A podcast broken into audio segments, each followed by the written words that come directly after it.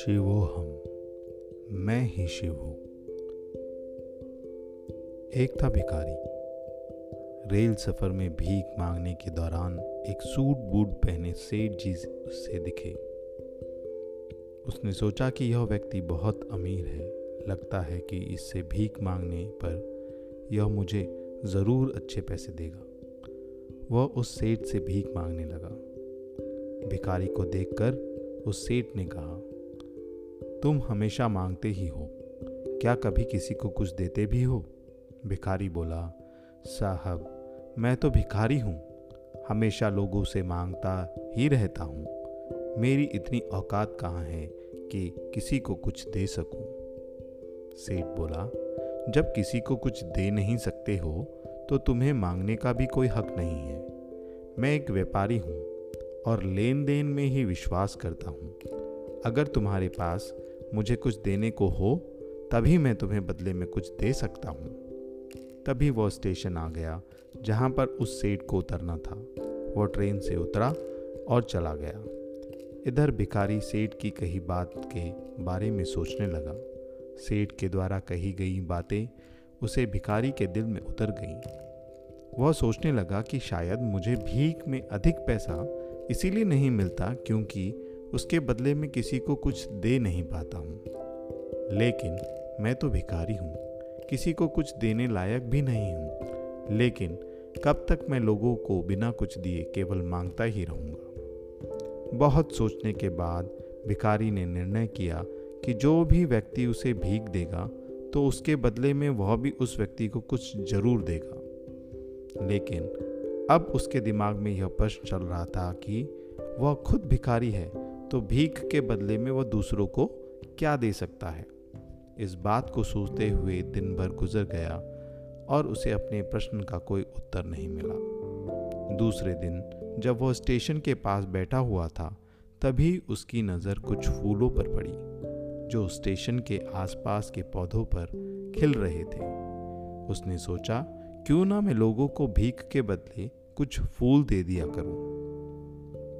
उसको अपना यह विचार अच्छा लगा और उसने वहाँ से कुछ फूल तोड़ लिए। वह ट्रेन में भीख मांगने पहुँचा। जब भी कोई उसे भीख देता तो उसके बदले में वह भीख देने वाले को कुछ फूल दे देता।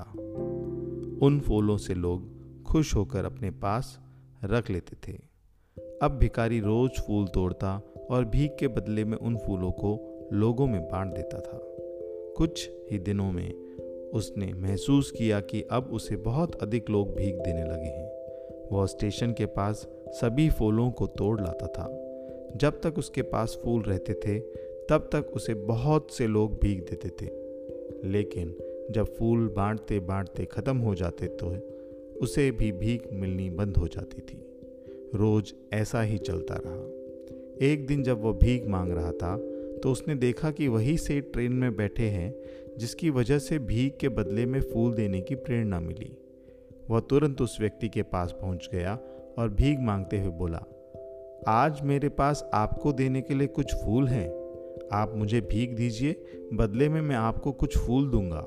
सेठ ने उसे भीख के रूप में कुछ पैसे दे दिए और भिखारी ने कुछ फूल उसे दे दिए। उस सेठ को यह बात बहुत पसंद आई। सेठ बोला, वाह, क्या बात है! आज तुम भी मेरी तरह एक व्यापारी बन गए हो। इतना कहकर फूल लेकर वह सेठ स्टेशन पर उतर गया। लेकिन उस सेठ द्वारा कही गई बात एक बार फिर से उस भिकारी के दिल में उतर गई। वह बार बार उस सेठ के द्वारा कही गई बात के बारे में सोचने लगा और बहुत खुश होने लगा। उसकी आँख में अब चमक थी। उसे लगने लगा कि उसके हाथ में सफलता की वह चाबी लग गई है, जिसके द्वारा वह अपने जीवन को बदल सकता है। वह तुरंत ट्रेन से नीचे उतरा और उत्साहित होकर बहुत तेज आवाज़ में ऊपर आसमान की ओर देखकर बोला, मैं भिखारी नहीं हूँ, मैं तो एक व्यापारी हूँ, मैं भी उस सेठ जैसा बन सकता हूँ, मैं भी अमीर बन सकता हूँ। लोगों ने उसे देखा तो सोचा कि शायद यह भिखारी पागल हो गया है। अगले दिन से वह भिखारी उस स्टेशन पर फिर कभी नहीं दिखा। एक वर्ष बाद, इसी स्टेशन पर दो व्यक्ति सूट बूट पहने आए और उन्होंने आपस में बात की। दोनों में वार्ता हुई, क्या आपने मुझे पहचाना? सेठ, नहीं तो। शायद हम लोग पहली बार मिल रहे हैं। भिखारी, सेठ जी, आप याद कीजिए, हम पहली बार नहीं, बल्कि तीसरी बार मिल रहे हैं। सेठ, मुझे याद नहीं आ रहा। वैसे हम पहले दो बार कब मिले थे? पहला व्यक्ति बोला, हम पहले भी दो बार इसी ट्रेन में मिले थे। मैं वही भिखारी हूँ जिसको आपने पहली मुलाकात में बताया कि मुझे जीवन में क्या करना चाहिए और दूसरी मुलाकात में बताया कि वास्तव में मैं कौन हूँ। नतीजा यह निकला कि आज मैं फूलों का एक बहुत बड़ा व्यापारी हूँ और इसी व्यापार के काम से दूसरे शहर जा रहा हूँ। आपने मुझे पहली मुलाकात में प्रकृति का नियम बताया था, जिसके अनुसार हमें तभी कुछ मिलता है जब हम कुछ देते हैं। लेन देन का यह नियम वास्तव में काम करता है। मैंने यह बहुत अच्छी तरह महसूस किया है, लेकिन मैं खुद को हमेशा भिखारी ही समझता रहा। इससे ऊपर उठकर मैंने कभी सोचा ही नहीं। और जब आपसे मेरी दूसरी मुलाकात हुई, तब आपने मुझे बताया कि मैं एक व्यापारी बन चुका हूँ। अब मैं समझ चुका था कि वास्तव में एक भिखारी नहीं, बल्कि व्यापारी बन चुका हूँ। इसी तरह से मित्रों, कई बार हम लोग अपना भविष्य अंधकार में डाल देते हैं। हमें नहीं मालूम हमारे अंदर कितनी शक्ति है। आप सभी के अंदर इतनी शक्ति है कि आप काया पलट कर सकते हैं। सब कोई अपनी मेहनत के बलबूते पे कुछ लेन देन कर कर एक बड़ा व्यापारी बन सकता है। तो मेरी आप सबसे हाथ जोड़कर ये विनती है कि अपने आप को किसी से कम ना समझें, कभी डिप्रेशन में ना जाएँ। हर एक उस वक्त का इंतज़ार करें, जहाँ शायद आपको भी एक बड़ा व्यापारी बनने का मौका मिल सके। इसी के साथ मैं ये सुन, यहीं समाप्त करता हूँ। धन्यवाद। शब्बा खैर। Good night.